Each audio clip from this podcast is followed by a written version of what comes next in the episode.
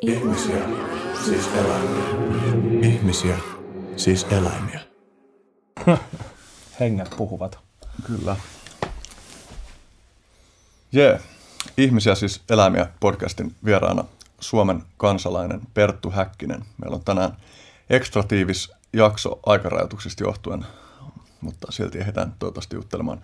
Hyvä tovi. Sä oot tänään, Perttu, keksinyt uuden bändikonseptin. Niitä oikeastaan se tuli tuossa mulle viikonloppun aikana, mm. koska mä oon vähän niin kuin pitäytynyt tästä musiikin teosta viime aikoina, mutta, mutta tota, tämmöisiä niin kuin uusia yhtyeitä ja, ja konsepteja tulee aina silloin tällä. Ja mä sain jo, jo, jollain tavalla tämmöisen välähdyksen omaisen ajatuksen siitä, että tulisi perustaa tällainen y- yhtye kuin Spermainen koura. Ja sen takia se nimi on aika väkevä. Mm, kyllä. Mutta mä en oikein osaa sanoa, että minkä tyyppistä se säveltaide itse asiassa vielä tulisi olemaan, mutta mm. Et turha odotella mitään niin kuin albumia vuodelle 2018, mm. mutta kenties vuodelle 2020. Joo, tämä on kyllä tenhoava nimi. Herättää paljon mielikuvia heti. Hyvä, mukava kuulla. Mm. Sä oot tehnyt paljon työtä, niin kuin ehkä voisi sanoa epätavallisten aiheiden äärellä. Mikä siihen on vetänyt alun perin? No, filosofi S. Albert Kivinen, mä esitetään saman kysymyksen hänelle joitakin vuosia sitten, kun joimme Giniä ja teimme tarot-luentoja. Ja tota, S. Albert Kivinen sanoi, että minua ei vähempää voisi kiinnostaa se, miksi jokin asia kiinnostaa minua.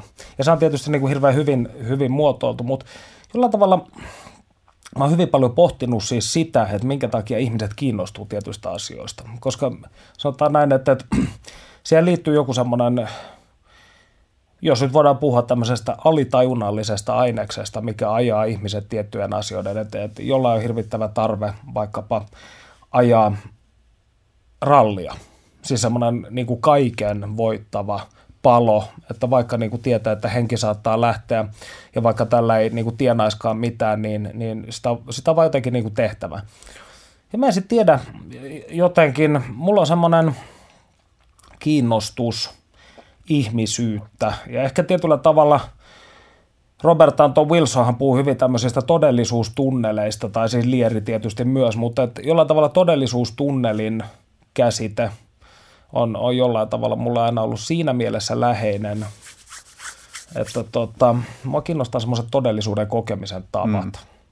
Ja, ja, ja siinä mielessä, että jos ajatellaan niin kuin klassisen siis fenomenologian kannalta sitä asiaa, että ihminenhän voi olla ainoastaan varma hänelle niin kuin välittömästi immanentisti annetuista tiedostussisällöistä.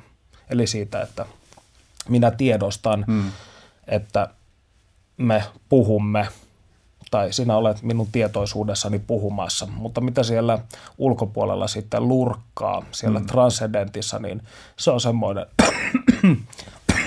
tietoteoreettinen peruskysymys. Mm.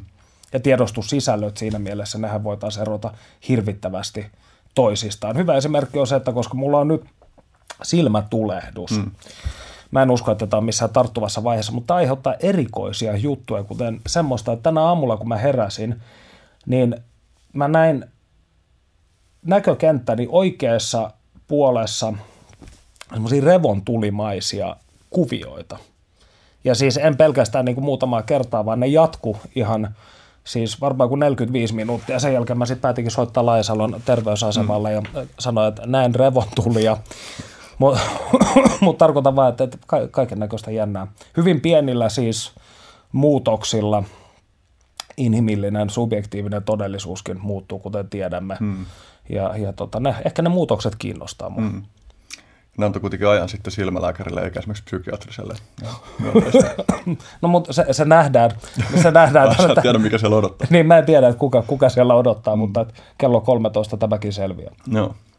Äh, onko sulla muistikuvia, että, että milloin sä oot alkanut funtsia tämän tyyppisiä juttuja? Mä mietin itse, niin kuin, mun varhaisin muisto on se, että, että mä oon meidän olohuoneessa akvaarion äärellä ja auringonvalo paistaa siihen akvaarioon ja sitten sit heijastuu niin kuin se spektri mm. lattiaan ja sitten niin kuin, mä oon jotenkin mieltänyt jälkeenpäin, että se on tullut osaksi mun semmoista narratiivia, että se on niin kuin heti ö, johtanut mut ihmettelee asioita maailmassa – mutta muistatko sä niin kuin juurista? No sanotaan näin, että toi, toi lapsi alkaa oirehtia siinä vaiheessa, kun se ymmärtää, että hänen järkeensä on rajallinen. Eikö näin ole? Ja, ja aikuisilla on ihan sama, että, että jollain tavalla todellisuuden semmoinen mysteerinomainen luonne, niin lapsenahan se vetoo hyvin voimakkaasti, mutta yleensä sitten päästään niinku aika hyvin sitten tämmöisellä avaimet käteen menetelmällä, mitä, mitä Suomen koulutusjärjestelmä, siis ihan ansiokkaasti, en halua haukkaa Suomen koulutusjärjestelmää päinvastoin, mutta antaa ikään kuin, että yleensä siinä vaiheessa, kun sä oot sitten 19 ja pääset lukiosta, niin tai minkä ikäisenä sieltä päästäänkään, mä enää muista 18-19 ikäisenä pahoittelut. Niin siinä vaiheessa tuntuu jo, että kaikki on oikeastaan aika selvää, että kaikki on selitetty koulussa ja nyt voi sitten alkaa toimia tässä todellisuudessa.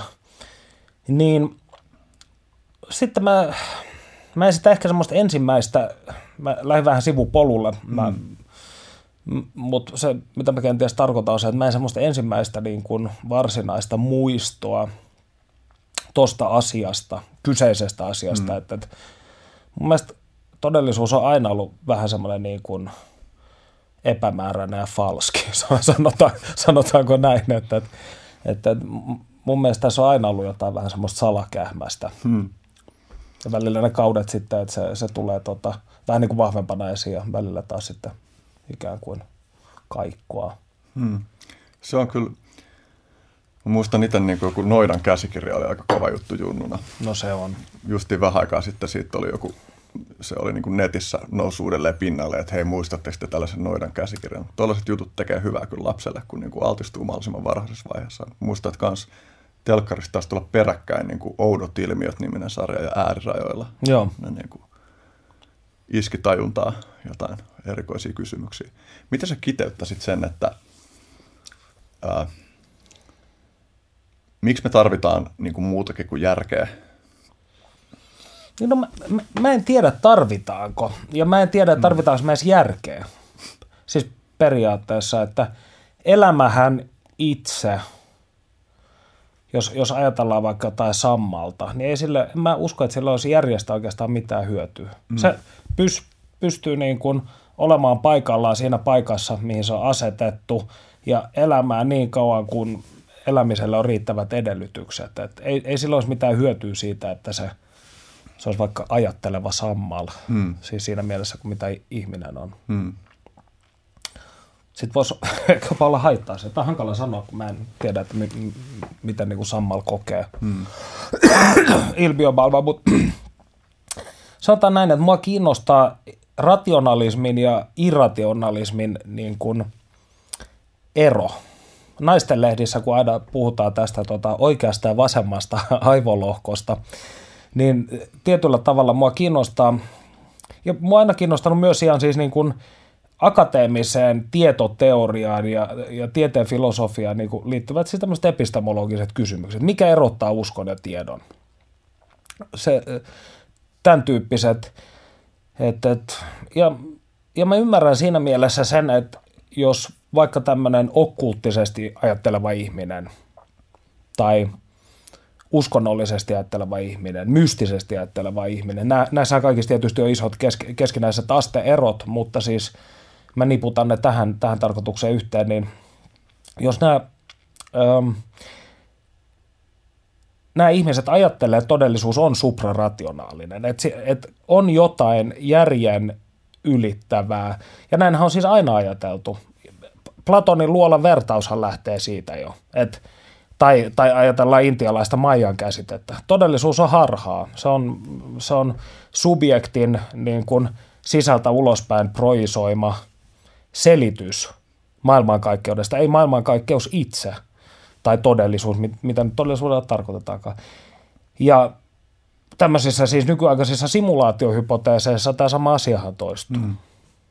Piispa Barclay filosofiassa se toistuu. Se tapas aina tota metsäkävelyllä, niin kääntää mahdollisimman nopeasti päätä taaksepäin nähdäkseen, kuinka todellisuus vasta niin kuin muotoutuu hänen silmiensä, silmiensä eteen, mutta hänen refleksinsä oli kuulemma liian hitaat siihen. Mutta aika kiinnostava aika siinä mielessä, että, että maailma muut, tuntuu ainakin siltä, että tuntuu perustelulta sanoa, että maailma muuttuu nopeampaa ja nopeampaa liittyen justiin meidän teknologiseen kehitykseen ja tolleen, jolloin käy vaikeammaksi ja vaikeammaksi niin kuin jäsentää jotain omia elämänvalintoja pelkästään jonkun niin kuin objektiivisen, systemaattisen tiedon kautta. Että tavallaan niin kuin, musta vaikuttaa siltä, että tulee tärkeämmäksi, että me opitaan improvisoimaan, koska maailma muuttuu jollain tavalla kaoottisemmaksi. Mm. Ja, ja siinä tavallaan päädytään tekemisiin justiin niin kuin esoteeristen, salatieteellisten kysymysten kanssa helposti, jos, jos raaputtaa hieman pintaa syvemmältä. Niin, koska kukaan ei ole kuitenkaan vieläkään pystynyt niin kuin näyttämään, etteikö todellisuus olisi simulaatiota. Kuka, kukaan ei ole pystynyt osoittamaan sitä, että emme eläisi jonkinnäköisessä ilkeässä tietokonepelissä. Niin kyllähän se, kyllähän se tietysti niin kuin ihmisiä, sanotaan eritoten sellaisia ihmisiä, jotka on vähän niin kuin paranoideja luonteeltaan. Tai joilla on obsessiivis-kompulsiivisia tota, häiriöitä, tämmöiset ihmiset, tai häiriöitä, mikä nyt on häiriö, mutta, mutta taipumuksia, niin, niin kyllähän, niin kyllähän siis, tämä on mainio tämä fyysikko Jeffrey Westin teos Skaala, missä hän niin kuvaa sitä, sitä kiihtymisprosessia, että, että koska hän tulkitsee just, just tämmöiset, sanotaan suurkaupungit esimerkiksi, niin valtavan isoiksi moniulotteisiksi organismeiksi, jotka pystyy tuottamaan emergenttejä ilmiöitä, eli toisin sanoen kehittämään, luomaan jatkuvasti lisää, joka on siis luomaan monimutkaisempia asioita kuin, niin kuin peruspalikat antavat ymmärtää, eli siis niin kuin tuottaa tämmöisiä emergenttejä ilmiöitä, niin juuri näiden suurkaupunkien takiahan –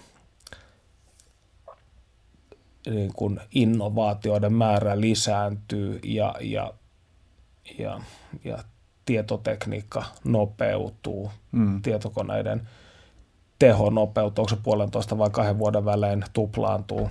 Niistä on kai kysytty, että päteekö se enää se, enää se laki, mutta niin, tähän mä, en, tähän mä en osaa, osaa tota vastata, mä en ole, mm. mä en ole Mutta kiihtyy, niin, kiihtyy, kiihtyy kuitenkin. Mm. Että, että se, on kai, se on kai selvää. Ja, mm. Et sinänsä elämme, niin kuin, elämme jänniä aikoja. Mm, kyllä. Ö... Ja ihmisethän kiihtyy myös. Siis sillä tavalla, sanon tämän vaan siitä, että jos, jos katsoo tota, mä en nyt halua siis alkaa puhua mistä sosiaalisesta mediasta tässä, mutta mut kun katsoo tota, semmoista tunteen paloa, tai varmaan ainahan ihmiset on ollut aika sotajalalla keskenään, mutta et, et, mä, mä jollain tavalla näkisin, että tämä maailman monimutkaistuminen, niin se aiheuttaa niin paljon semmoista henkistä stressiä, että, että se on pakko purkaa jotenkin. Ja tämmöisessä yhteiskunnassa, missä väkivalta on niin kuin hyvin, se suhtaudutaan hyvin negatiivisesti, niin ei, ei ehkä ole muuta, muuta vaihtoehtoa monille ihmisille, jotka ei oikein päässeet täysin niin kuin tunte, tunteidensa kanssa sinuiksi kuin sitten se, että tota, väitellään jatkuvasti kaikesta pienestä ja mun mielestä niin kuin lähtökohtaisesti aika merkityksettömästä mm. usein. Mm. Ja se on aika helposti lukkiutuvaa, koska ne teknologiat on aika kömpelöitä, niissä ei tule sitä kovin monipuolista inhimillistä kohtaamista. Ei, ei. Se informaatioarvo on hyvin vähäinen. Periaatteessa sekin, että, että ihmiset ei nykyisin hirveän hyvin esimerkiksi ymmärrä sarkasmia, tai sitten ei halua ymmärtää sarkasmia, tai tämmöisiä pieniä niin kuin – vivahteita kommunikaatiossa, niin no, kenties sekin kuuluu tähän aikaan. Hmm. Sä mainitsit väkivallan. Tekis mieli ehkä puhua väkivallasta vähän enemmän. Sä oot hiljattain myös julkaissut kirjan, joka, jonka teema keskeisesti vyyhtyytyy väkivallan ympärille, hukkuminen. Mm. Öö, mä oletan, että koska meillä on muutenkin aika samantyyppisiä gravitaatioita maailmassa, niin mä oletan, että, että sulla on jotain samantyyppistä niin kuin kiehtoutumista niin kuin väkivaltaan ilmiönä ja niin kuin siihen niin kuin jotenkin väkivallan rooliin ihmisyydessä tai eläimyydessä ylipäänsä, mikä sua on niin kuin vetänyt näiden aiheiden pariin? just esimerkiksi tämä kirja? No väkivalta itse on mun mielestä sinänsä, tota, se on aika kaksipiippunen, kaksipiippunen juttu siinä mielessä, että, että mun mielestä niin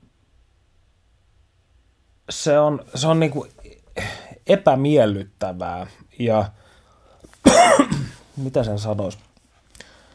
Se on vastenmielistä, ja, mutta siinä on silti jotain semmoista, mikä, mikä, mikä kiehtoo. Että, että, koska kuitenkin, jos, jos, mietitään, jos mietitään ihmistä, joka istuu viimeisessä yöbussissa menossa vaikkapa Espooseen tai Itä-Helsinki, ihan mihin taas. Sittenhän siinä lukee kaikessa rauhassa kirjaa, kun sattumalta hän tuntee niin kuin käsivarren kaulansa ympärillä. Niin se ihmisen niin kuin psyykkinen muutos – mikä tapahtuu tämmöisestä, että hän voi e, esimerkiksi lukea Edmund Husserlin luentojen fenomenologiasta, olla täysin siinä ja niin kuin sadasosa sekunneissa palata, tehdä sellaisen niin kuin atavistisen matkan johonkin tasolle, jossa kaikki muu blokkautuu ulos ja vain ajatus niin kuin eloon jäämisestä täyttää koko tietoisuuden.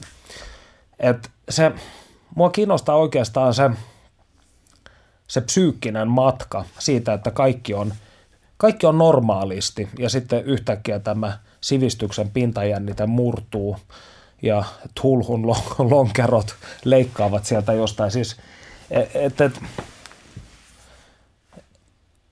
et ihmisenhän on niin kuin yhteiskunnassa, missä kaikki on yhtä hyvin kuin se on suomalaisessa yhteiskunnassa. Ja nyt ettei kukaan saa tästä mitään väärää käsitystä, niin kyllä tässäkin yhteiskunnassa on paljon väärää, mutta noin niin kuin yleisesti globaalisti ajatellen. Me ollaan niin kuin terveitä, aika onnellisia, niin kuin hyvin syötettyjä, koulutettuja ja niin edelleen. Niin se kynnys siitä, että, että täällä niin kuin yhtäkkiä alkaa luodit lentää ja näin edelleen – tehdään joukkotuhontoja tai semmoista, niin se on hyvin paljon korkeampi kuin monissa maissa. Mutta että loppujen lopuksi matka on kuitenkin, se on, se on aika lyhyt. Hmm. Tuo on kiinnostava kanssa, että mikä se raja on, että missä, tai tavallaan mä mielen, että on, on aika vaikea hahmottaa muista eläimistä, että niiden toiminta olisi väkivaltaista, tai hmm että sitä kutsuisi väkivallaksi, vaikka esimerkiksi joku kissa saattaa olla äärimmäisen julma toimissaan, mutta missä se rajapinta on siinä, että missä menee jonkun muunlaisen aggression ja väkivallan raja. Mm. Joo, nämä on, on semmoisia kysymyksiä, mitä pitäisi kenties kysyä vaikka evoluutiopsykologeilta ja tähän niin kuin nivelty, niveltyvää moraaliteoriaa tehneiltä ihmisiltä. Mä, en, mä en oikein osaa sanoa, että kai ihmisissä on semmoisia erilaisia tendenssejä, jotka liittyy asiaan. Yksi on ihan siis tämmöinen – itse säilymisen tendenssi. Mm. Ja sitten toinen on tämmöinen, että tota, että jos joku on vähän heikompi, niin sitten sitä rääkätään ja saadaan siitä jonkunnäköistä nautintoa. Mm. Et, et, ja sitten paljon väkivaltaa tietysti on, se, se on just hankala, kun tuo ihmisenkin sisäinen maailma on semmoista jatkuvaa niin kuin sekasotkua, erilaisten niin kuin pitämysten ja mieltymysten yhdyntää. Sitten on hankala sanoa, että et missä vaiheessa – niin kuin, kuinka kauan joku etninen puhdistus esimerkiksi tehdään sen takia, että, että näin nyt hankkiudumme eroon tästäkin niin kuin, kansallemme vihamielisestä niin kuin, ryhmästä, vai kuinka paljon siinä on ihan semmoista vaan, niin kuin, että nyt mennään ja tapetaan jengiä sen takia, että koska se on kivaa, tai että siinä on jonkun, jonkun näköinen.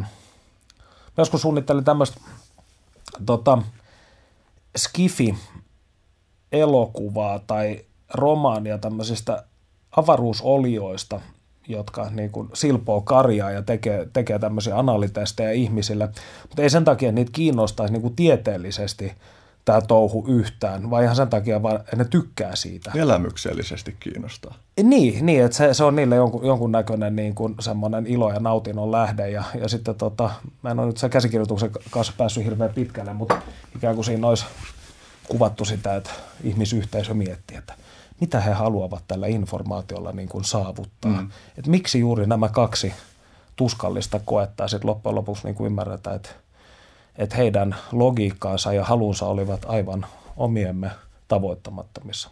Niin mm. varmasti on, ovatkin.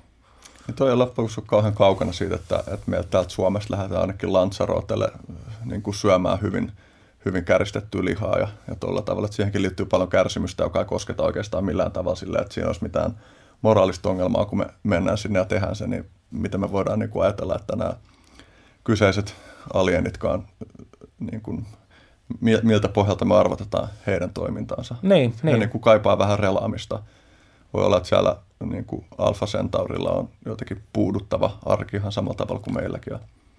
Niin mun mielestä on ihan relevantti kysymys, mitä tota, muun muassa sellaiset ihmiset kuin vaikkapa Stephen Hawking on, on esittäneet, että, että kannattaako ottaa yhteyttä, jos on olemassa.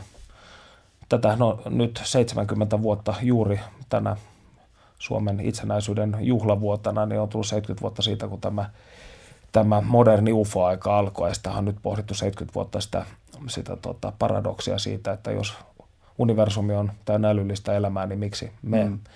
miksi me emme. Ja tämähän on ihan niin kuin vakavasti otetut astrobiologit ja, ja fyysikot joutuneet sitten ottamaan kantaa. Ja Hawking oli sitä mieltä, että jos tuolla on jotain, niin ei se välttämättä ole meille mitenkään hirveän niin kuin sympaattista, että se saattaa suhtautua meihin samoin kuin me suhtaudumme kanaan. Mm. Siis ei, ei Hawking ihan näin sanonut, mutta sanoi, että mm. kannattaa miettiä, että kuinka paljon tuonne pannaan signaaleita, että kohta saattaa paska alkaa lentää. Ja kiinnostavaa se, kun mainitsit Cthulhun aiemmin, niin että, että tosiaan että se voi olla, että, että se ei vaadi mitään pahantahtoisuutta, että joku olento voi vaan toimia, operoida täysin erilaisella moraalisella koordinaatistolla, jolle, jossa meidän kärsimys on vaan täysin irrelevantti. Niin, en mäkään syö kanaa sen takia, että mä haluaisin tuottaa sille kanalle kipua. Hmm. Tai no en mä edes pidä hirveästi kanasta, joten toi on sinänsä huono esimerkki, mutta sanotaan näin, että mä pidän hy- hyvin paljon tota, döner kebabista silloin, kun se on tehty oikein. Mutta, mutta en mä syö döner kebabia sen takia, että mä haluaisin niin kuin, tota, että se lehmä jotenkin kärsii siitä. Mm. Vaan sen takia, että niin kuin se on mun mielestä maukasta. Eli siis tämä motiivi niin kuin, mm. Kulma siihen, että miten jotkin vieraat lajit saattaisi meidän nähdä, niin voisi olla just tämmöinen niin kuin hyöty mm. näkökulma. Se on kiehtovaa, että miten niin me pystytään tekemään sellaisia valintoja meidän arjessa, joista me tiedetään ihan selkeästi ja yksiselitteisesti, että niihin liittyy kärsimystä. Ja sitten se ei vaan, tai että se, se voi, me voidaan niin kuin, tavallaan vaikuttaa meidän, tai että, että se, että me saadaan tietoa vaikka just jostain niin kuin eläintuotannon realiteetista, voi vaikuttaa mm. meidän niin kuin moraaliseen kompassiin tai meidän valintoihin, mutta siitä huolimatta, vaikka olisi tosi voimakkaatkin kokemuksia siitä ja tekisi jotain – muutoksia omissa kulutustottumuksissa, niin että silti se on täysin mahdollista jatkaa, ikään kuin se ei vaan olisi ollenkaan todellista. Mm. Ja, ja toi, toihan, toi on vain yksi hyvä, nyt kun siis Lovecraftiin päästiin, niin Lovecraft sanoi hirveän hienosti, tota, mä muistan oliko tämä yksi sen kirje sen, sen ystävälle, missä se kirjoitti siitä, että hän tietää hyvin niin kuin, että tulhu ei ole todellinen. Tai näin edelleen. Ja, ja hän, hänellä ei ole mitään niin kuin vaikeuksia erottaa niin kuin totta ja epätotta toisistaan.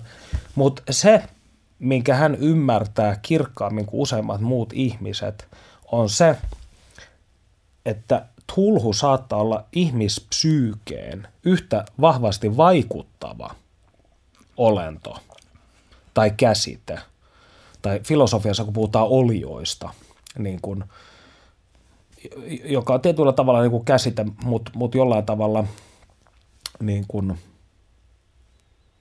ehkä jotain jossain määrin vahvempaa. No, no kuitenkin, niin, niin. Ja tuossa on vähän niin kuin samantyyppinen juttu, että jos sä nyt vaikka syöt niin kuin lihaa mielelläsi paljon, mutta sähän voit, sähän voit jollain tavalla niin kuin ohjelmoida oman tietoisuutensa ajattelemaan niin, että no, ei ne eläimet kuitenkaan niin kuin kärsi. Ja silloinhan se niin kuin ongelma on selvitetty. Kiehtovaa se, että me voidaan myös pitää sitä päivän selvänä, että ne kärsii ja silti vaan tehdä valintoja. Että mä oon niin miettinyt itse sitä, että millä mä selitän sen, että, että miten se mahdollistuu, että, että mä teen valintoja, jotka tavallaan sotii mun jotain omia moraalisia ihanteita vastaan, mutta sitten mä niin en löydä parempaa selitystä kuin, kuin vaan niin kuin silkka välinpitämättömyys. Että kai se liittyy myös johonkin kapasiteettiin, että kuinka paljon voi ottaa huomioon asioita, koska aina voisi tavallaan ottaa enemmän taakkaa kannattavakseen kuin tällä hetkellä ottaa, mm. mutta se on kiinnostavaa, että miten sitä painottaa, että kuitenkin sitä tekee jonkin verran niitä niin kuin eettisiä valintoja, mutta miksi just sen verran eikä jonkun toisen verran? No musta tuntuu, että toi on vähän semmoista niin kuin tarveharkintaista siinä mielessä, että mm.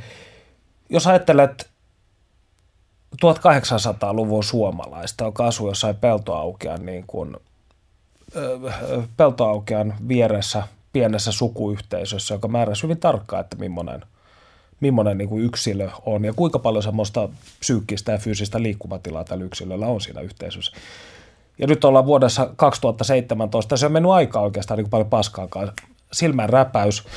Mun nyt eletään kaupunkiyhteisöissä, jossa periaatteessa kaikki saa tehdä ö, niin kuin lain ja tämmöisten niin kuin yleisen moraalin, miksi nyt kutsutaankaan tämmöistä niin kuin mielipidettä, joka on vähän niin kuin ö, lakiakin vahvempi, mutta näkymättömämpi sosiaalinen liima, niin niiden reunaehtojen niin kuin puitteissa saa tehdä oikeastaan, käyttää millaisia vaatteita, kuunnella millaista musiikkia, ää, niin kuin harrastaa seksiä kenen, kenen tahansa suostuvan täysi-ikäisen ihmisen kanssa ja niin edelleen.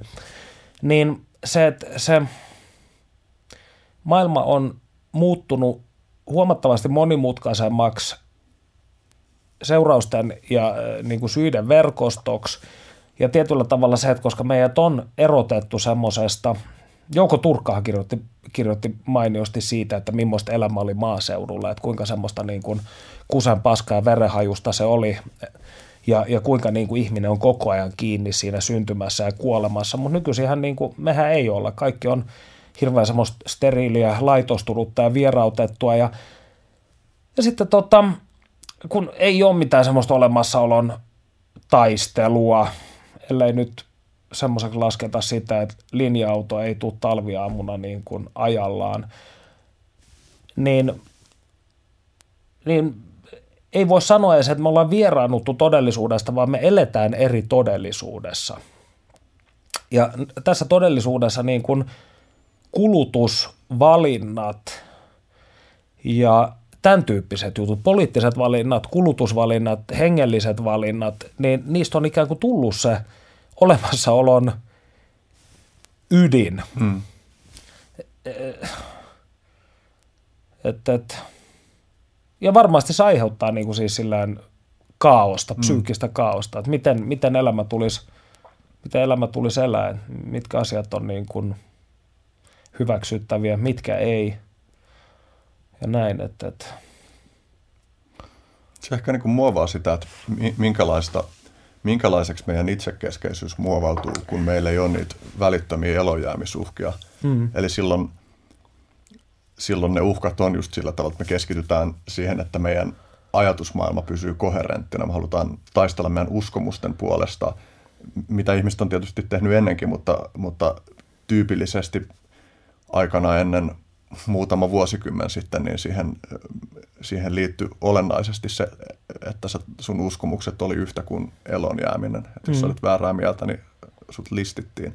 Ja tietysti me eletään Suomessa ihan uskomattomassa kuplassa sen suhteen, että meillä on ollut kymmeniä vuosia ilman mitään niin kuin kovin pitkälle eskaloitunutta, järjestäytynyttä niin kuin väkivaltaa. Mm. Oikeastaan tästä tekee mieli tästä niin kuin väkivallan teemaan liittyen – ja myös kun mainitsit aiemmin joukkotuhonnan, niin puhuu vähän natseista.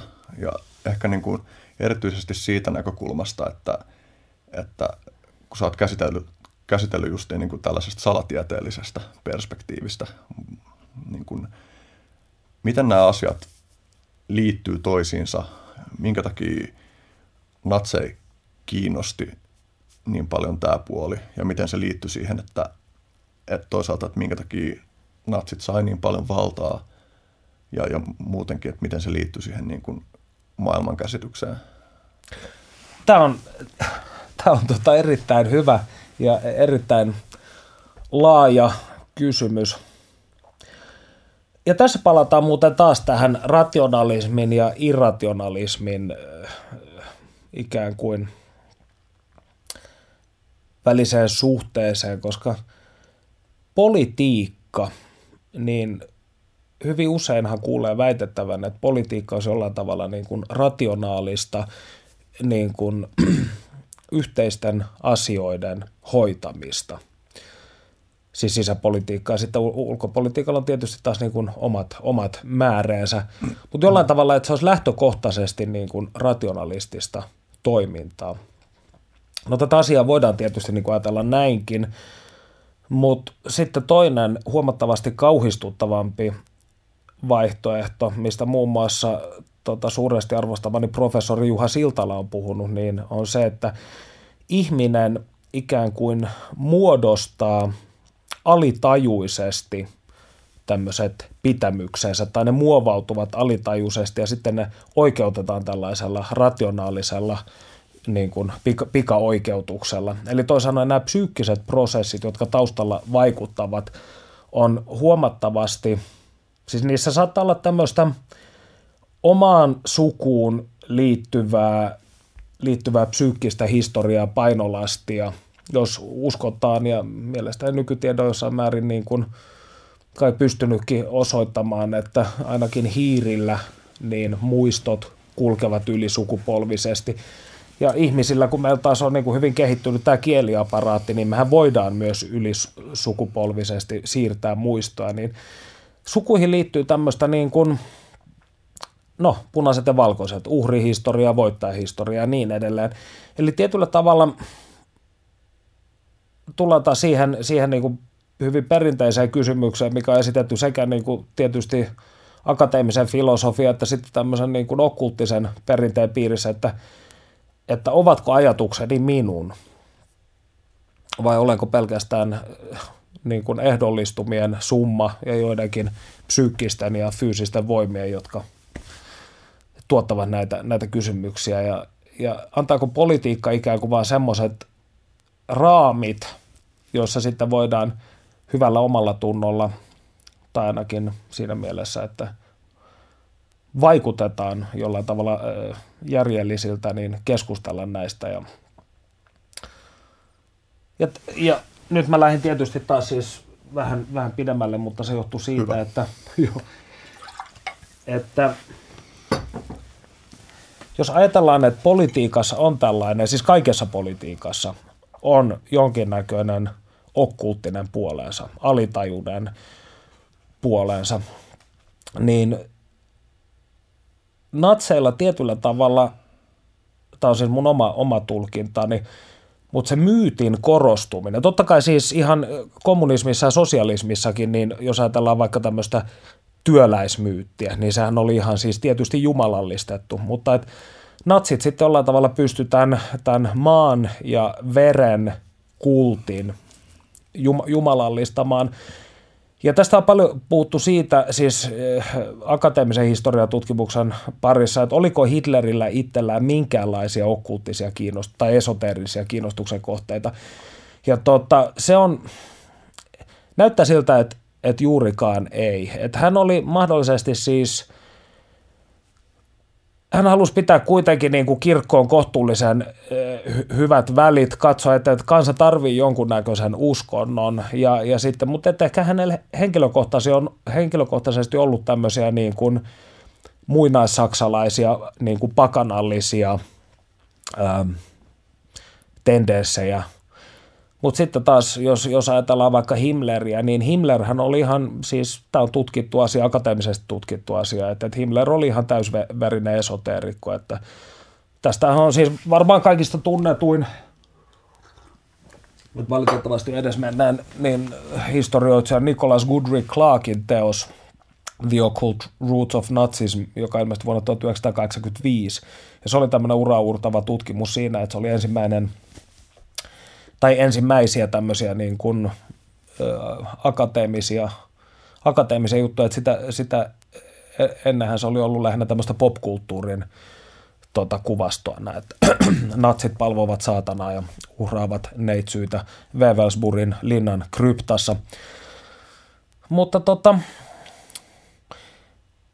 mutta kyllä mä sanoisin näin, että, että toi ei pelkästään tuommoiset symbolit vahvasti niin kuin, onhan Suomen lippukin, niin, niin onhan sekin okkulttinen symboli. Mm.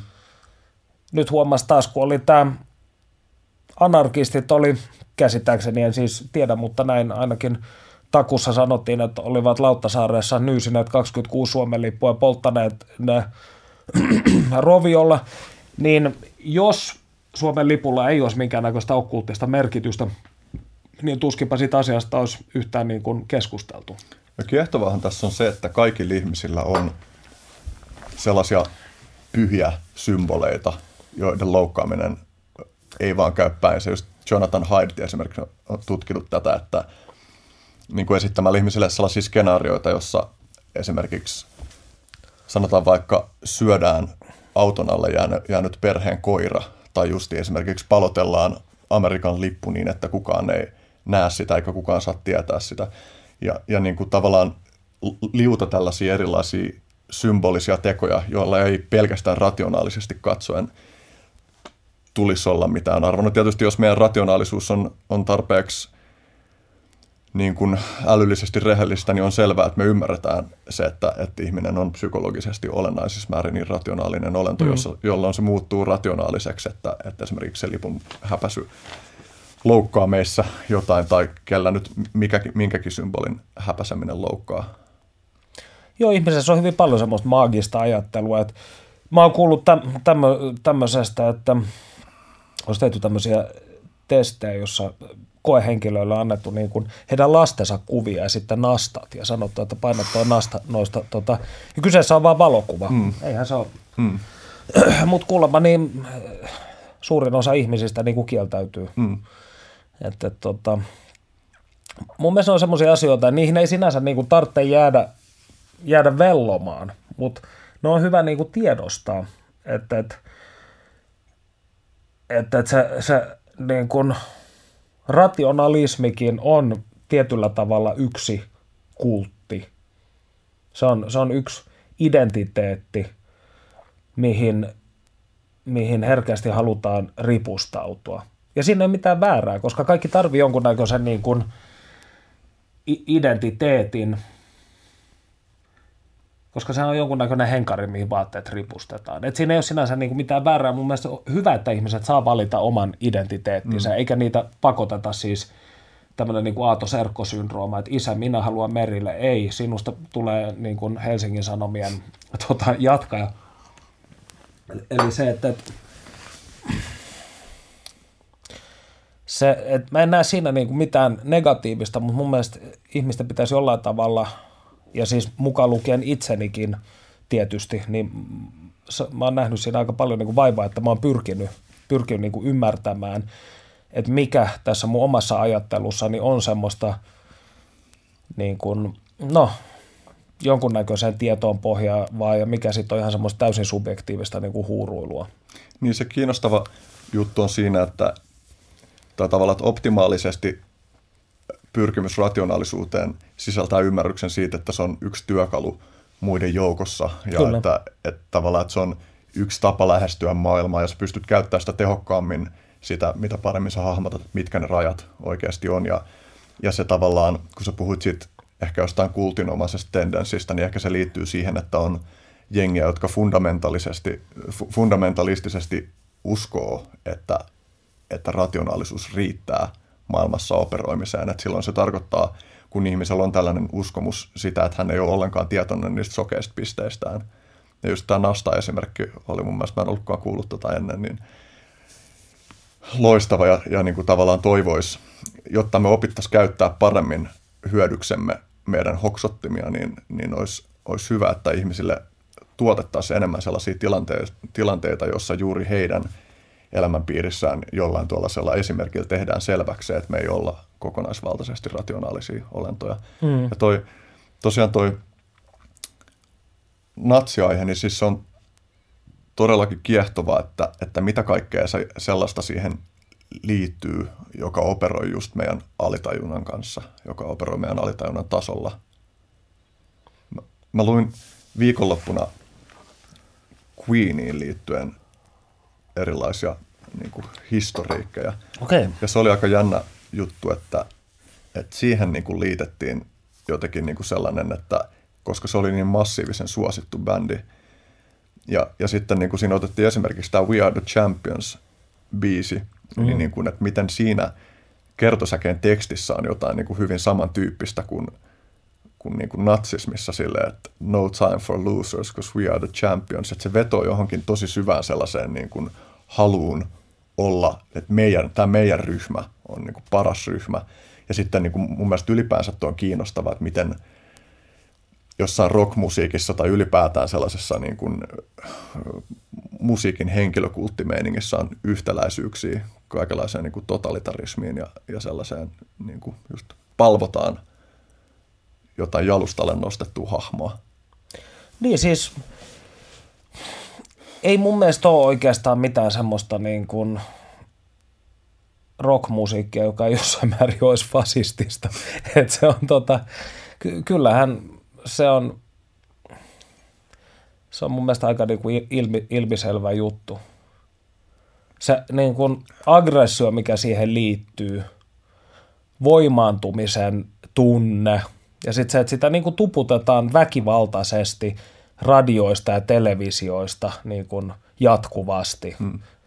nuorille – että, että Residents hän tämän ymmärsi joskus 70-luvun alkupuolella, kun he tekivät loistavan albuminsa Third Reich and Roll, jossa tota, coveroivat tämmöisiä siis niin Chubby Checkerin Let's Twist Again, mutta mut tämmöisen niin natsimarssi hengessä. Ja, tota, se on erinomainen levy, joka aikanaan kiellettiin use, useimmissa Euroopan maissa, ainakin muutama. Englannissa sitä sai, sai tota, julkaista, mutta se on todella siis mm, huikea taidepläjäys. Mutta tota niin, ähm, mä sanoisin näin, että, että mistä niin kuin magiassa ja jumaluuksissa on kyse. Et Crowleyhan esimerkiksi ajatteli, että, että ne on tietyn näköisiä yhtälöitä tai kaavoja tai psyykkisiä prosesseja. Että jos ihminen vaikka kutsuu luokseen – Tothin, niin hän haluaa, hän haluaa näitä niin kuin esimerkiksi kirjallista lahjakkuutta, lisää tietoa, tietoa niin kuin alitajunnasta tai vastaavia ominaisuuksia. Ja mulla aina välillä nousee mieleen se, jos katsoo vaikka tota Tseekin stadionkonserttia – niin siinähän on hyvin vahva tämmöinen okkulttinen lataus siinä mielessä, että, että, että on selvästi tämmöinen niin kuin palvonnan kohde, joka on kuin yksi meistä. Hän ei ole siis niin kuin huippuviulisti, koska ihmiset vihaa semmoisia ihmelapsia, jotka alkaa soittaa viulua kolme-neljä-vuotiaana ja sitten tota, ne on maailman parhaita sen jälkeen, kun ne on opiskellut sitä 25 vuotta lisää ja sitten tota, kolmekymppisenä ne pannaan köyhään hautaan, niin kuin kävi Mozartille. Että ihmiset haluaa, niin kuin, että joku meistä nousee ikään kuin tuonne. Siis tämmöinen, ei sellainen ärsyttävä, hakattava ihmelapsi, vaan just joku niin kuin rehellinen, rehellinen niin kuin, johon voidaan samaistua. Ja, ja tota, mä uskoisin, tämä on siis semmoista mun omaa niin kuin keittiöpsykologiaa, niin kuin tämä tietysti kaikki aikaisempikin ollut, mutta mä uskoisin, että jollain tavalla se, se, että koska ihminen haluaa ajatella, tai siis ei halua ajatella, vaan ihminen jollain syvätasolla ajattelee kuvin. Ja tämmöiset asiat, mitä ennen on mahdollisesti kutsuttu jumaluuksiksi, jonkunnäköiset psyykkiset voimat, niin sekulaarissa maailmassa ne on huomattavasti helpompi yhdistää, koska niitä ei yhäkään täysin osata ajatella niin kuin abstrakteina olioina. Niin on helpompi yhdistää esimerkiksi vaikka elokuvatähtiin tai popmuusikoihin. Ja semmoisiin mieluita, jotka on niin kuin aika lähellä meitä. Et, et, muistaakseni Kimi Kärki teki joskus teki gradunsa vai peräti väitöskirjan, siis Reverend Bizarre yhtyä kitaristi, niin 80-luvun yhdysvaltalaisrokin, tämmöisestä uskonnolli- stadionrokin uskonnollisesta estetiikasta. Springsteen on hyvä esimerkki siinä, että kuinka hän on lähes tämmöinen niin uskonnollinen hahmo, mutta hän on nimenomaan niin kuin työväenluokkainen, mm. noussut sieltä pickupin alta tota, ja, ja mennyt sinne niin kuin alttarille. Et, et, näissä on semmoisia jotain outoja, outoja tota asioita, mitä mä en oikein vielä pystynyt selvittämään, mutta ajattelen mm. näitä hyvin usein. Yksi elementtihän tuossa ainakin on se, että, että se massakokemus mahdollistaa sen tosi helpottavan yksilöllisyydestä irtipäästämisen. Transcendenttiin sulautumisen. Kyllä, ja, ja se on, sitä on niin kuin monesti esitetty, että, että sama ilmiö kuin sotilaat marssii, sama ilmiö kuin ihmiset on rokkeikalla, sama ilmiö kuin jossain herätysliikkeessä jengi kaatuilee ja, ja vajoaa yhdessä hurmion tilaan. Mm-hmm. totta kai niissä on tiettyjä niin kuin ominaispiirteitä, jotka joita ei jaeta, niin kuin, jotka ei ole kaikille yhteisiä, mutta niissä on hyvin paljon samanlaista.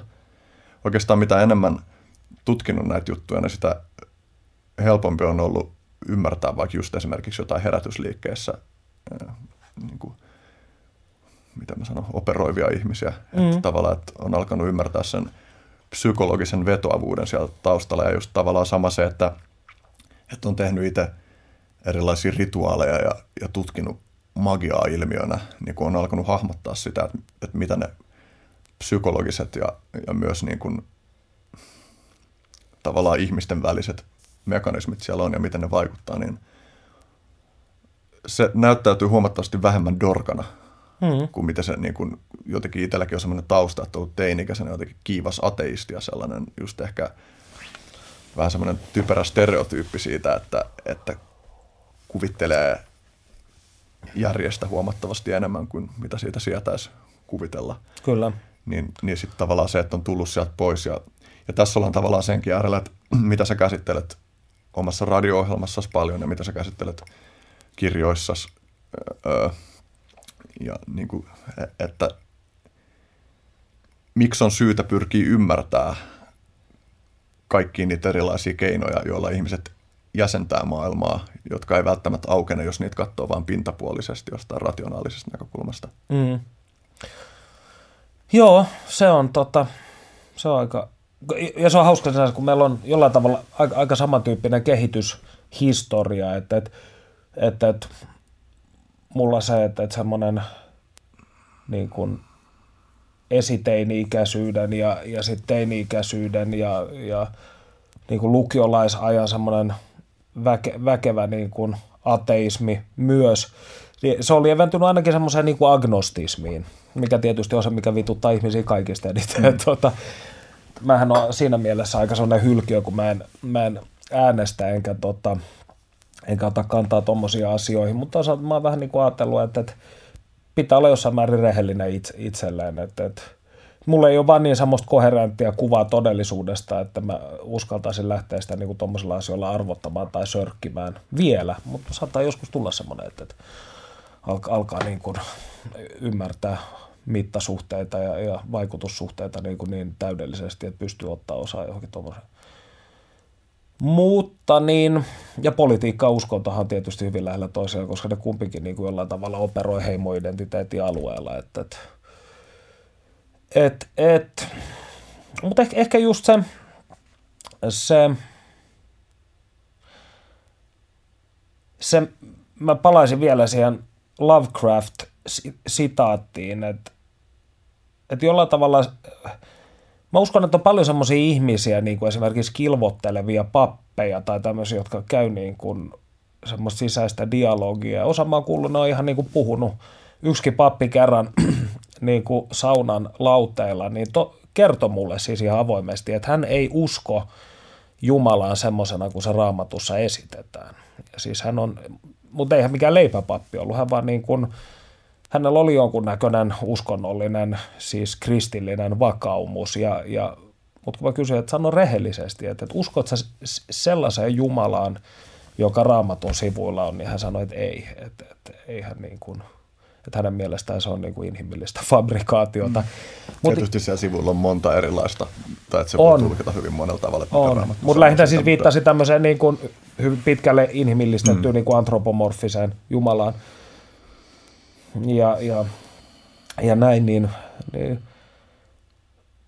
mutta kun mennäänkin kuitenkin se, että todellisuus koostuu niin kuin ennen hypoteesia hän tulee niin kuin työhypoteesia. Mun mielestä niin kuin aika paljon me pelataan työhypoteesia niin kuin varassa. Ja se on semmoinen niin kuin, mun mielestä siinä niin kuin on okkultismin voima tietyllä tavalla inhimillisen tunteen selittämisessä, että se ymmärtää sen, että että kaikki on välineellistä, että usko ei ole päämäärä tai tieto ei ole itsessään päämäärä, vaan, vaan niillä on niin kuin välinearvo ja sen takia eri uskomuksia ja erilaisia malleja maailmasta, koska mitä muuta meillä ei ole kuin näitä malleja, niin, niin niitä, sitten, niitä sitten vaihtelemalla niin saadaan erilaisia tuloksia. Hmm.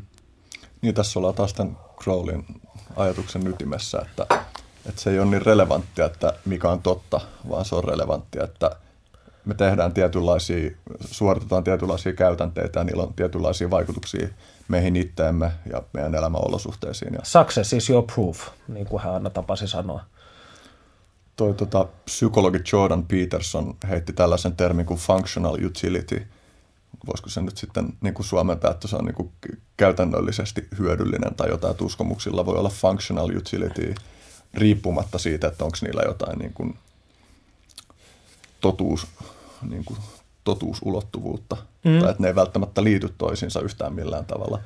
Ja että joku tietty uskomus saattaa mahdollistaa sellaisia asioita, jotka ei vaan onnistuisi ilman sitä kyseistä uskomusta. Mm.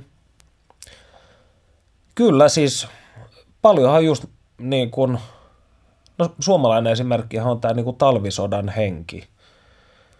Niin onko se sitten joku semmoinen objektiivisesti olemassa oleva, mitattavissa oleva niin kuin suure? En mä, en mä usko.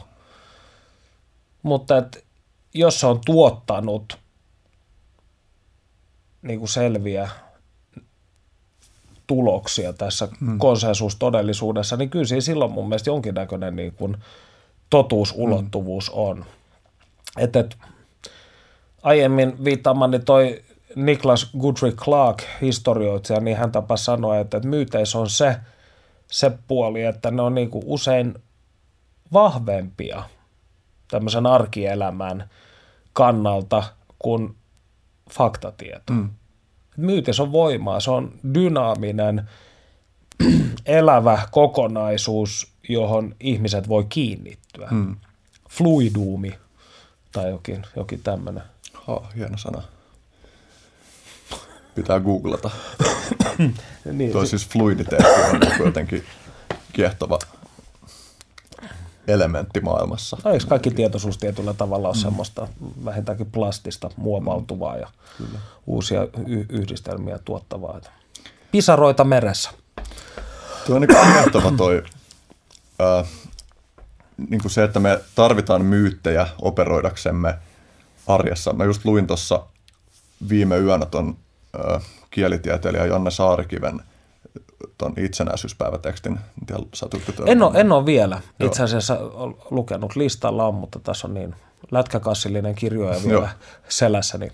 Se oli, mit, mitä siitä? Voitko referoida? Se oli tosi, no sitä on vaikea referoida, koska se oli niin polveileva, mutta siis todella puhutteleva teksti, mutta yksi juttu, jota siinä nostettiin esiin, oli se, että tavallaan sellaisessa niin kuin narratiivissa, jossa niin kuin pyritään – maksimoimaan Suomen kilpailukykyisyys, niin kuin, että Suomi, Suomi pärjää tekemällä innovaatioita ja niin edelleen, niin että siihen liittyy voimakkaasti jotenkin sellainen ajatus jostain yhdestä suomalaisuuden myytistä, jota kaikkeen pitäisi kannattaa. Ja mm. sitten niin kuin Saarikivi tuo esiin sitä, että, että miten tuhoisaa se lähes poikkeuksetta on, että, että pyritään niin kuin luomaan yhteiskunta, jossa kaikki seuraa samaa myyttiä. Että se, no, me nähdään se Natsi-Saksassa, me nähdään se Neuvostoliitossa, me nähdään se mä oon Kiinassa ja, ja, ja me nähdään sitä niin kuin nykypäivänä monessa eri kontekstissa, mutta samanaikaisesti on selvää, että, että me tarvittaisiin joitain yhteisiä myyttejä, jotka niin kuin mikäli, me halu, tai siis mikäli meidän tavoitteena on jotenkin rakentaa jollain tavalla kestävää sivilisaatiota, että liittyen esimerkiksi siihen, että mikä on meidän suhde meidän ympäröivään tai niin kuin suhde muuhun luontoon, johonkin niin kuin ekologisiin realiteetteihin, mm. jotka mahdollistaa sen, että me eletään täällä. Miten lähestyy tuota kysymystä siitä, että missä määrin on mahdollista luoda jotain yhteistä myyttiä ilman, että se menee totalitaristiseksi? No enemmän mä lähtisin siitä, että tärkeintähän on ensin se, että jokaisen ihmisen pitää luoda oma henkilökohtainen myytti, koska ilman sitähän tota, Siis jos halutaan oikeasti jonkinnäköinen niin kuin tasapainoinen yhteiskunta. Lapsillehan nyt voi aika usein tuputtaa ihan niin kuin mitä tahansa silloin, kun ne on vielä niin muovaltavassa vaiheessa. Mutta tarkoitan sitä, että, että jos ajatellaan, että Suomi on hyvin niin kuin tulehtunut yhteiskunta johtuen, niin kuin, johtuen ihan siis, no sanotaan kansalaissodasta tai, tai vapaussodasta tai veljessodasta, miksi sitä ikinä halutaankaan nimittää, niin, niin ähm, miten mä nyt tämän sanoisin? Kun Suomessa on niin kuin monta eri myyttiä – tietysti. No on varmaan monissa muissakin maissa, mutta täällä on hyvin vahva niin kuin sekä uhrimyytti että sankarimyytti, voittajamyytti ja häviäjämyytti. Ja sitten kun tämmöiset myytit voi juuri niin kuin mennä sukupolvien yli, niin meillä on oikeasti ihmisiä, jotka on vaikkapa, ja nyt jos puhutaan niin kuin ihan viime vuosikymmenistä, niin on syrjäytyneitä monennessa polvessa. Niin miten semmoista ihmisten niin kuin myytti. Sanotaan näin, että jos, jos joku niin kuin nuori eläkeläinen istuu tuolla Puotiharjun ostarilla ja juo kaljaa ja tuijottaa loskasadetta, niin miten sen myytti kohtaa tällaisen kokoomuslaisen maailmanomistajan myytin? Mikä on se, mikä on se yhteinen psyykkinen pohja, mikä niillä voi olla? Tämä on mun mielestä se kysymys. Että sitten taas semmoisissa yhtenäis- kulttuureissa. Kiinahan ei nyt tietystikään enää ole vuosia. Kiinahan on oikeastaan niin kuin hyvin kapitalistinen ja seka, sekava niin kuin yhteiskunta, missä jollain tavalla niin kuin kommunistinen puolue vaan yrittää päsmäröidä yhä ja, ja jolla on tietysti semmoinen vanhasta annettu niin kuin valta-asema. Mutta että suomalainen yhtenäiskulttuuri on niin murtunut, että ei ole, en, en mä tiedä, onko sitten joku jääkiekko, voiko siinä olla jotain semmoista, vaikea hahmottaa, että mikä sen, kuinka merkittävä asema sillä tänä päivänä on. Että kyllä se moni ihmisiä yhdistää, mutta tässä niin kuin tavallaan päästään sen ongelman äärelle kanssa, että, että vaikka tuollaiset jutut on niin kuin vaikka joukkueurheilun kiehtovia ja, ja niin kuin monessa mielessä palkitsevia ja myös voi olla tosi yhteentuovia tai toisaalta myös tosi paljon vastakkainasettelua mm. lietsovia, niin, niin ne ei niin kuin pysty – ne ei ollenkaan yletä monille sellaisille elämäalueille, joille me kaivattaisiin, että meillä olisi sellaisia myyttejä, jotka kantaisi meitä eteenpäin. Niin, mutta mut onko mitään sen enempääkään? Et se on ehkä se mun mm. kysymykseni. Mm.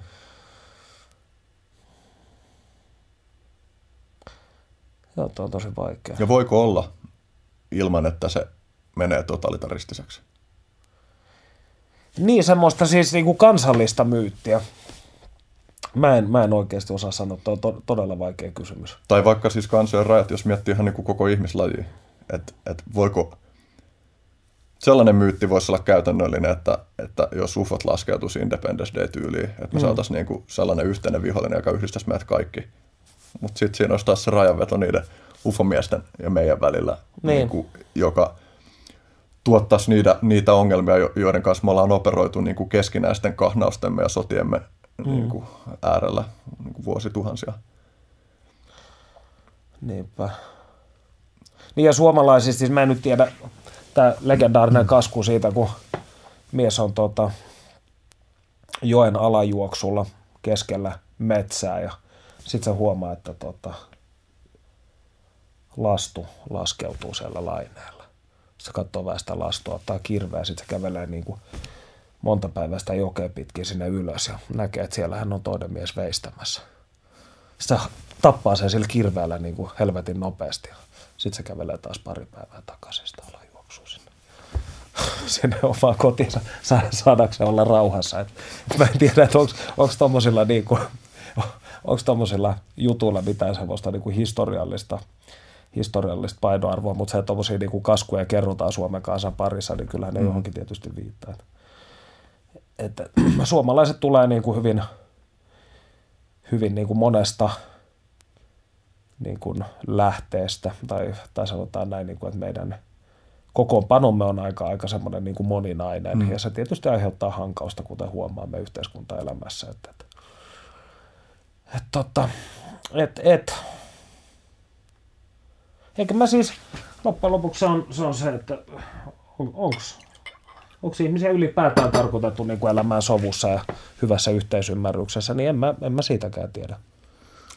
Niin, mä henkilökohtaisesti miellän niin, että ihmisessä on valtava potentiaali yhteisöllisyyteen ja yhdessä tekemiseen ja auttamiseen ja sitten myös valtava potentiaali niin kuin itsekyyteen ja, ja toisten tallomiseen. Ja mä kyllä uskon siihen, että, että sillä, että minkälaisia puitteita me yhteisöllisesti rakennetaan, niin on paljon vaikutusta siihen, että mitkä meidän puolet käytännössä jotenkin aktualisoituu, mutta, mm. mutta ei ole kyllä käsitystä siitä, että miten paljon on tavallaan tehtävissä.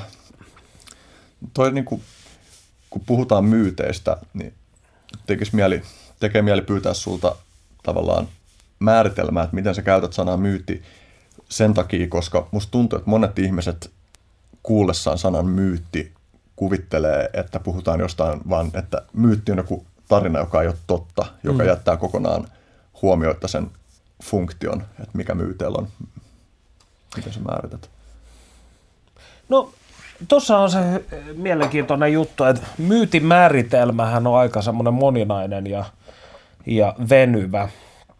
Että myytti, satu ja myytti on aika lähellä toisiaan, mutta siinä missä satu on joidenkin määritelmien mukaan niin enemmän semmoista niin kuin opettavaista ö, ajanvietettä, niin myytti on tämmöinen narratiivi, joka niveltyy yhteisön elämään. Eli toisin sanoen silloin sillä on joko tämmöinen totuutta tuottava vaikutus, siis se voi liittyä vaikka siihen yhteisön varhaisvaiheisiin, yhteisön ö, syntyyn, yhteisön moraaliin. Et silloin, silloin jonkun näköinen, se on aktiivinen, aktiivinen kertomus, jota toisinnetaan. Mikä siinä on takana, että kaikista saduista, vaikka niissä voisi olla hyvinkin elementtejä siihen, niin kaikista saduista ei muodostu myyttejä tai niillä ei ole sellaista myytin kaltaista vaikutusta meihin? No varmaan aika paljon sen takia, että koska aika monet myytithän toimii just sen takia, että niitä ei ajatella, että hei nyt tämä myytti toimii. Hmm. Et, ja tämmöisiäkin siis ajatuksia esitetty tietysti, että sadut, osa saduista on niin kuin vesittyneitä myyttejä. Että, et, en mä tiedä, toi on, toi on aika, aika hankala kysymys. Aika hankala kysymys. Onko myyteissä jotenkin eksplisiittisempää se, että tässä puhutaan ikuisista asioista? Niin, tai sanotaan näin. Ihminenhän on jostain syystä, oli, joskus järjestettiin semmoista kirjoituskilpailua, mikä aihe oli, mikä on elämän tarkoitus. Sitten mä lähetin sinne, siis en mitään tekstiä sinne lähettänyt, vaan mä lähetin sinne semmoisen tota, kommentin, että mun mielestä teidän kannattaisi muuttaa tämän kirjoituskilpailun aihemuotoon, miksi ihmisellä on, miksi ihmisellä on lajityypillisesti, no lajityypillä on tietysti huono sana, mutta käytettäkö sitä nyt tässä, niin miksi ihmisellä on taipumus kysellä elämän tarkoituksen perään? Eli mun mielestä se on siis kiinnostavampi ja oikeastaan tärkeämpi, tärkeämpi kysymys, että mä, mä itse tota, näkisin just tässä sen, tässä on muuten erittäin mainio okkulttinen har, harjoitus kaikille, jotka tämmöisestä on kiinnostunut, mutta mä sanon, että tämä on myös hyvin vaarallinen harjoitus. On, on tämä klassinen, että ensin, sanotaan ihan vaikka kymmenenkin vuotta, eli hyvin tämmöisen lyhyen ajan, niin ainoastaan luet tieteellistä niin kuin kirjallisuutta, koulutat itsensä ajattelemaan täysin, niin kuin, täysin rationaalisesti. Hylkäät kaiken tämmöisen vähänkään epämääräiseltä ö, kalskahtavan aineksen. Sanotaan esimerkiksi ihan vaikka maisterin tutkinto yliopistossa yleensä hyvin pohjustaa mun mielestä tähän. Sen jälkeen, kun taikaiskusta alat, Crowleyhan käytti tämän tyyppistä tekniikkaa myöhempinä vuosina, niin sen jälkeen kun taikaiskusta, niin alat ottamaan jokaisen pienenkin sattumuksen merkkinä Jumalalta. Eli siis käännä diskurssia niin kuin, psyykkistä diskurssia väkivaltaisesti. Ja sitten sen jälkeen niin katsot, että mitä, mitä siinä tapahtuu. Mm. niin silloin tämmöisiä kysymyksiä voi kenties saada vastauksen. Mm. Mutta toisaalta aika monethan tulee ihan niin kuin hulluiksi, että ne ei jotenkin kestä sitä. Mutta toisaalta mitäpä sitä ihminen tekisi tiedon eteen. Mm. Tästä päästään taas Robert Anton Wilsoniin, joka mainitsit heti alussa. Tämä, niille, jotka ei ole sattunut kuulee sitä, niin on ollut Pertun haastateltavana liittyen Wilsonin. Olin toinen suomentaja Wilsonin Prometheus Rising kirjassa, joka niin kuin yksi keskeinen teema on just tämä, että miten sä voit vaihtaa näitä todellisuustunneleita ja kokeilla, että minkälaisia vaikutuksia sillä on, kun sä, kun sä niin kun operoit erilaisten uskomusjärjestelmien pohjalta tai käyttäydyt ikään kuin joku tietty uskomus olisi mm. totta. Tähän liittyen taitaa olla Cosmic Trigger, jonka alussa jonkun, niin kuin, ei ensimmäisen, vaan jonkun myöhemmän painoksen alussa Wilson puhuu siitä, että miten sitä hämmentää se, että, että ihmiset ajattelee, että hän uskoo, kun Cosmic Triggerin ydinhän on se, että hän kuvailee erilaisia elämänkokemuksia erilaisten tulkintakehikkojen mm. kautta, ja että, että sitten ihmiset tekee tästä tulkintoja hänen uskomuksista, ja sitten Wilson siinä kirjoittaa caps että I do not believe anything. Tuo on jännä, kun jossain vaiheessa, siis Wilson on mulla yksi eniten mun omaan ajatteluun vaikuttaneista tyypeistä, ja jossain vaiheessa, niin kuin mä muistan, havahtuneeni siihen, että mä uskon, että mä uskon mihinkään. Mm. Ja, ja se oli tullut val, varmaan sieltä Wilsonilta, ja, ja sitten tietyllä tavalla se näyttäytyi myös sen jälkeen naivissa valossa, että Wilson väittää, että ei hän usko mihinkään, vaikka to, tietysti voi ajatella, että se pointti on se, että, että hän näkee, että jokaisen uskomuksen voi kyseenalaistaa ja että mikään ei ole staattista, mutta selvästi... Ja, to, ja toi on erittäin hyvä siis kulma, sanon vaan sen, koska tota, Wilsonin kirjoissa välillä on, niin se on semmoisia ihan siis mun mielestä niin kuin, jotenkin aivan sellaisia typeriä niin kuin juttuja välillä. Ja sitten että ei saatana, että voiko, voiko tämä oikeasti niin kuin olla näin naivi. Mutta sitten myös alkaa itä se ajatus, että, että hei, et vedättääkö se mua nyt, niin kuin, että, että se vaan väittää noin, mutta ei se oikeasti tarkoita mm. sitä.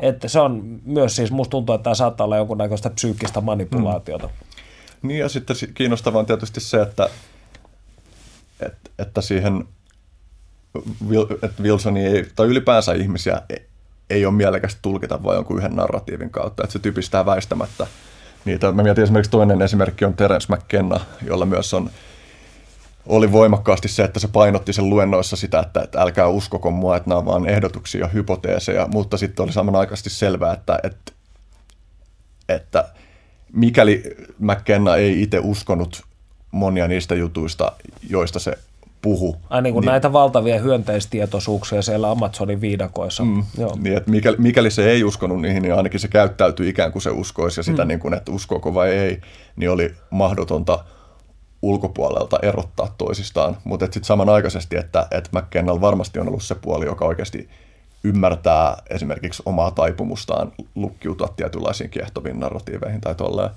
Mutta tämän kautta mä halusin oikeastaan tulla siihen, että – minkälaisiin juttuihin sä havaitset uskovas, kun sä puhut siitä, että sä oot agnostikko, mutta sullakin epäilemättä on kaikenlaisia uskomuksia?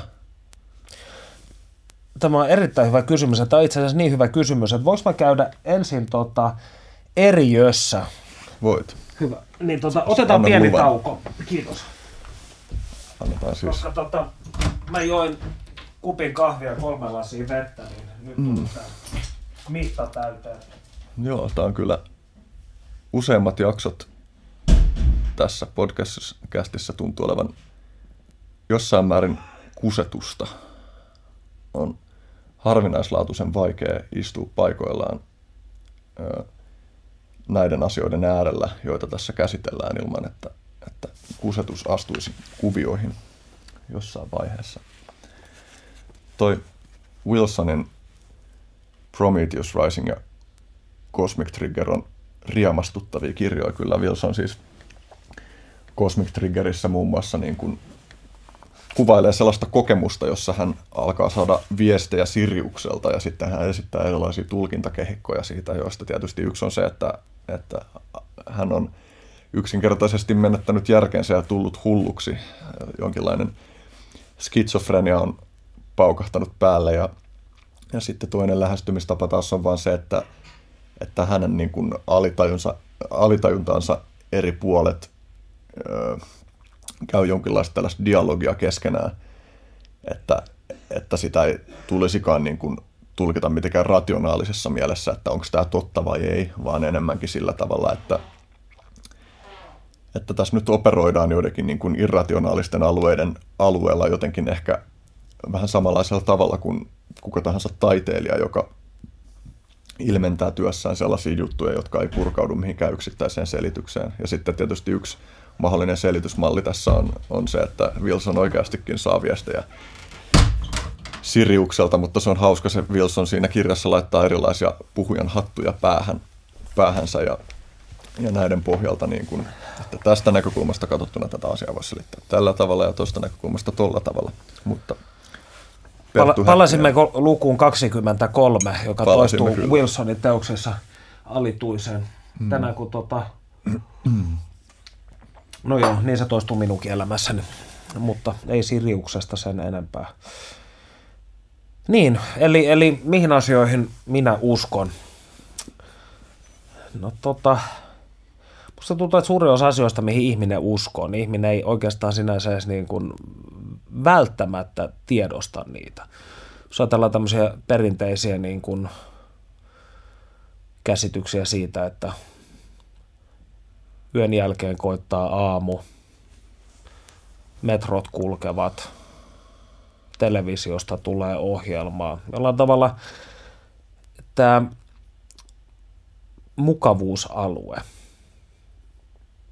Koska uskominen jollain tavalla, mä näkisin, että uskomisessa, kuten mä aiemmin sanoin, niin uskon ja tiedon ero on mun mielestä huomattavasti enemmän veteen piirretty kuin – mitä halutaan ajatella.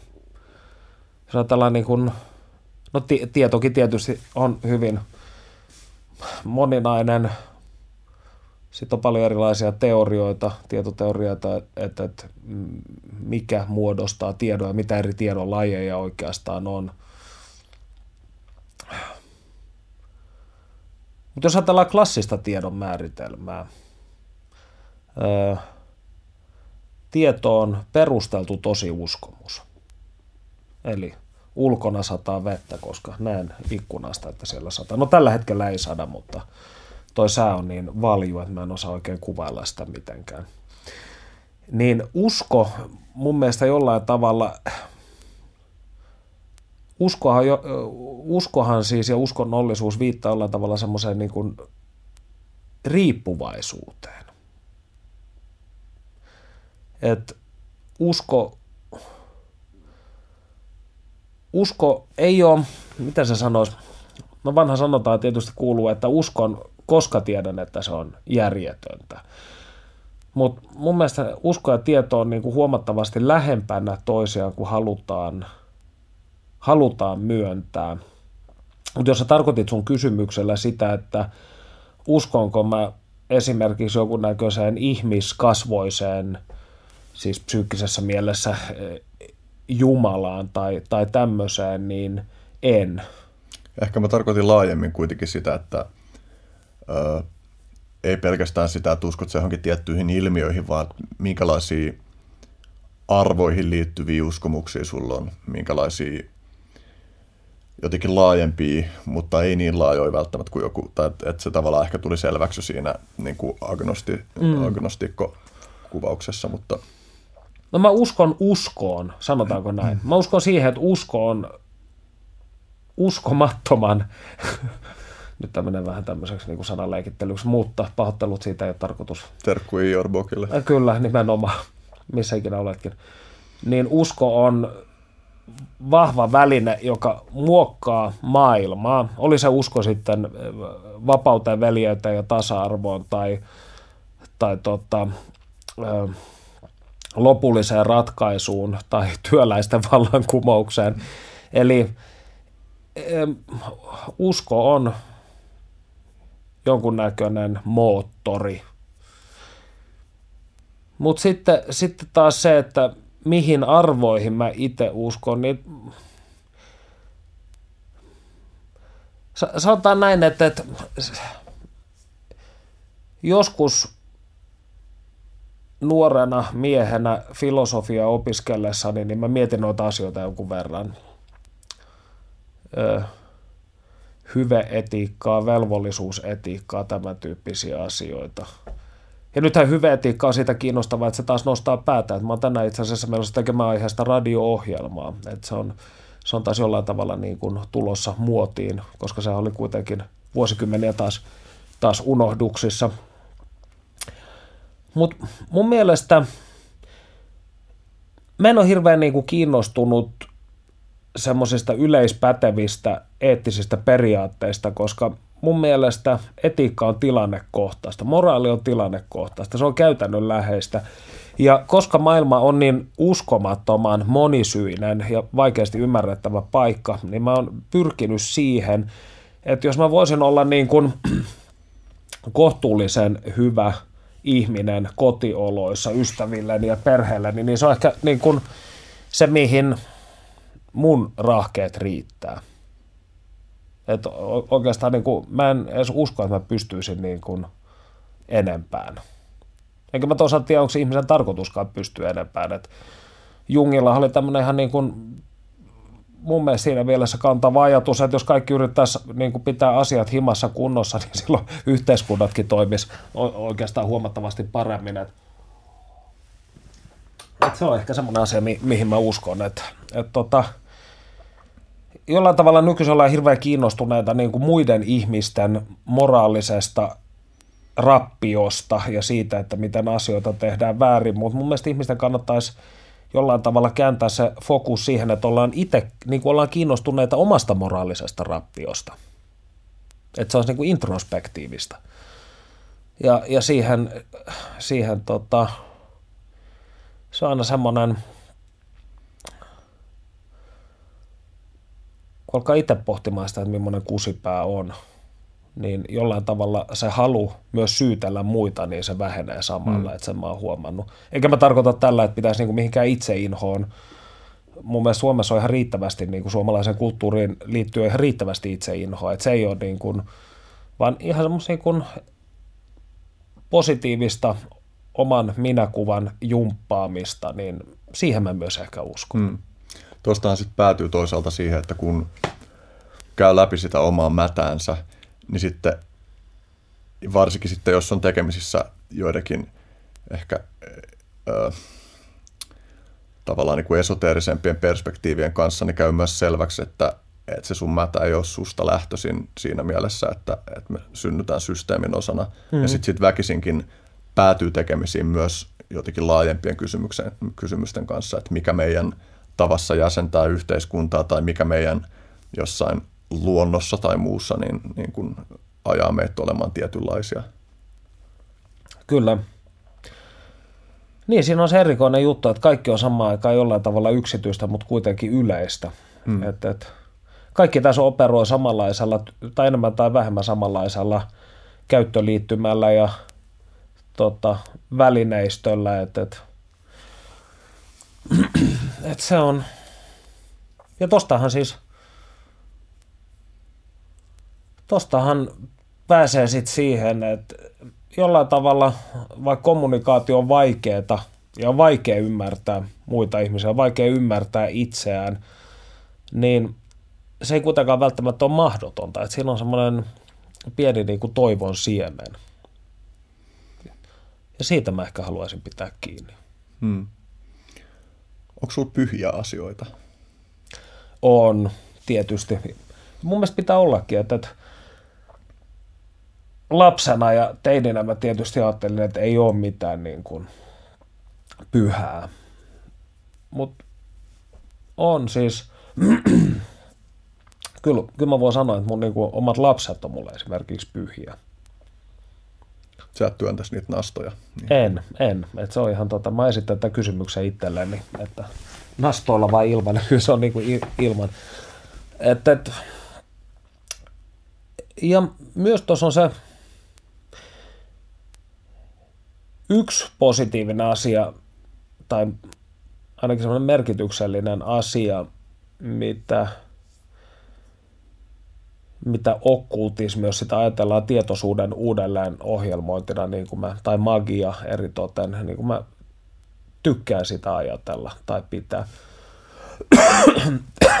niin magiahan myös opettaa sen, että asioita voi pyhittää. Että se on yksi mahdollinen tapa toimia tässä, tässä maailmassa. Ja jälleen kerran, että sitten kun sitä asiaa ajattelee vähän syvemmin ja pidempään, koska tietysti uskomattoman Kaik, siis ensimmäinen niin perustuntumahan sanoi, että ei maailmassa mikään ole niin kuin pyhää. Pyhä on sana, se on in, inhimillinen käsite ja sitä ei tarvitse sellaisena soveltaa yhtään mihinkään. No, se on ihan niin kuin hyvä argumentti tietysti. Mutta onko se ainoa argumentti? Vai onko jopa niin kuin terveellistä ja niin kuin pragmaattisessa mielessä – jär, järkevää tai pragmaattisessa mielessä hyödyllistä pitää tiettyjä asioita, niin kuin luoda tämmöisiä, tämmöisiä pyhän tai sakraalin ja sekulaarin niin kuin välisiä raja-aitoja, että kuuluuko se meidän semmoiseen psyykkiseen rakenteeseen, että nämä on semmoisia kysymyksiä, että jokaisen pitää itse niin kuin pohtia niitä. Mutta ennen oli niin kuin ynseämpi sellaista ajattelua kohtaan niin tietyllä tavalla voi ajatella, että se on joku nihilistinen fundamentalismi on kauhean naivia, että, että ajatellaan, että tämä riittäisi. Se on ihan hyvä yksi perspektiivi katsoa asioita, mm. mutta tietyllä tavalla, niin kuin Milan Kunder sanoo olemisen sietämättömässä keveydessä, se puhuu kitschistä siinä paljon, että kitsch on sitä, että käyttäydytään ikään kuin ö, olennoilla ei olisi persreikiä tai ikään kuin paskaa ei olisi olemassa. Niin mm. tietyllä tavalla mun mielestä sellaisessa fundamentalistisessa nihilismissa on jotain samalla tavalla naivia kuin tuollaisessa kitsissä. Mm. Niin, siis kaiken kieltäminen on tietysti helppoa. Ja tätä mä oon paljon tässä, siis ihan just viime viikkoina ajatellut, että, että, että olisiko semmoinen niin kuin eet, eetillinen ja tietoteoreettinen nihilismi, niin olisiko se, olisiko se onko se niin kuin mahdollinen työ, työhypoteesi niin kuin ihmiselämässä, että kielletään kaikki? Koska se on semmoinen mun mielestä niin kuin yksi kehitysvaihe nuoren elämässä, tai ainakin niin kuin itselläni ollut ja hyvin monilla muillakin tota, kaltaisillani lähiöstä tulevilla vieraantuneilla valkoisilla miehillä, jotka elivät lama-aikaan niin kuin poikavuotensa, niin on, on ollut tapana.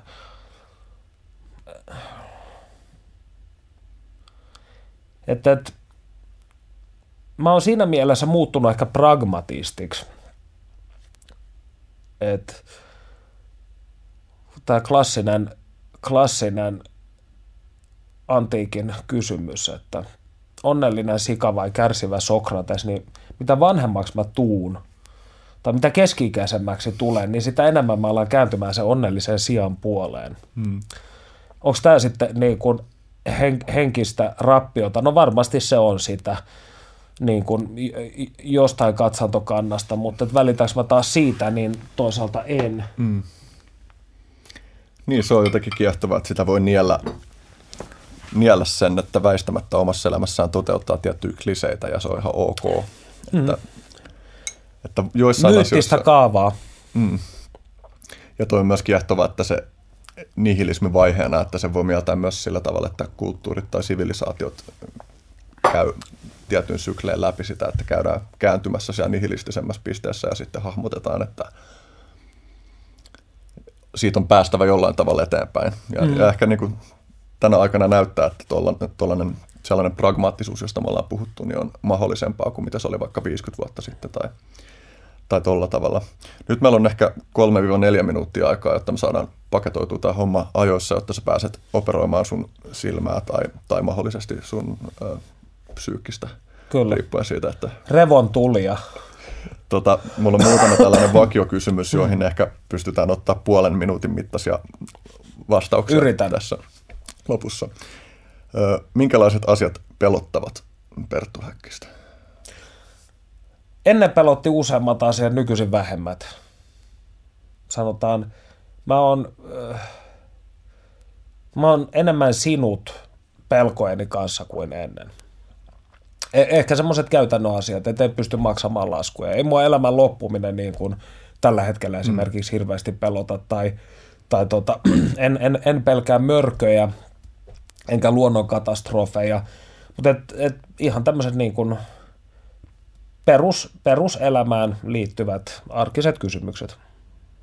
Mutta sulla on jotakuinkin hyvä suhde niihin ja sulla on myös hyvä suhde mörköihin.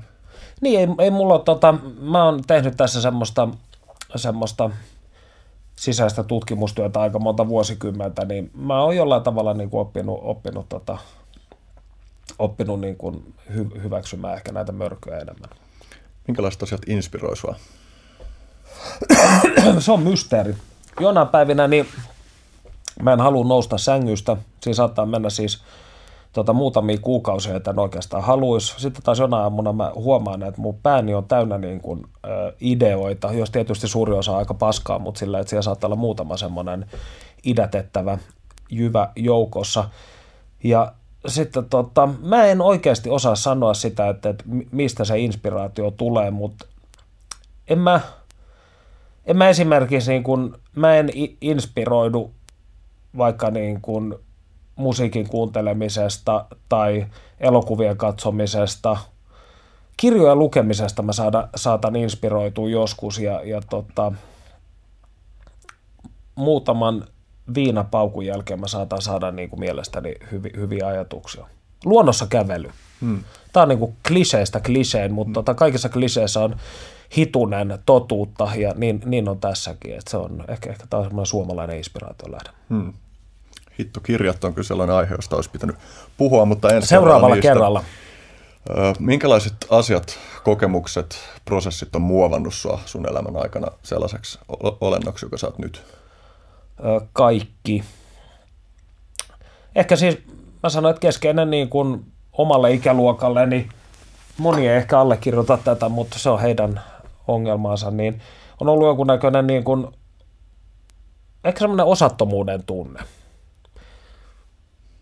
Että, että eikä mä osaa sanoa yhtään, että johtuuko se siitä niin kuin inho, osattomuuden tunne, johtuuko se sitten siitä niin kuin teiniästä lama-aikana. Että oliko siinä jotenkin, mä muistan 90-luvun niin alkupuolella ja puoliväliin hyvin semmoisen niin kuin lannistuneena ja synkkänä aikana. Että sitten vuosikymmenen loppuun kohti ja vuosituhannen loppuun kohti, niin alkoi olla tavallaan asiat mun mielestä kirkastumaan. Mutta kai ne on just, just tommonen riittämättömyyden tunne, ulkopuolisuus, itseinho, semmo, semmoset. Hmm. Ö, tiiviisti, jos asiat menee hyvin, niin missä sä tulet olemaan viiden, tai millaisella suunnalla oot viiden vuoden päästä? Hengissä. Ö, toivottaisitko jotain ihmislajille? Viimeinen kysymys. Kärsi, kärsi, kirkkaamman kruunun saat. Kiitos. Kiitos. Ensi kertaa. Ensi kertaa.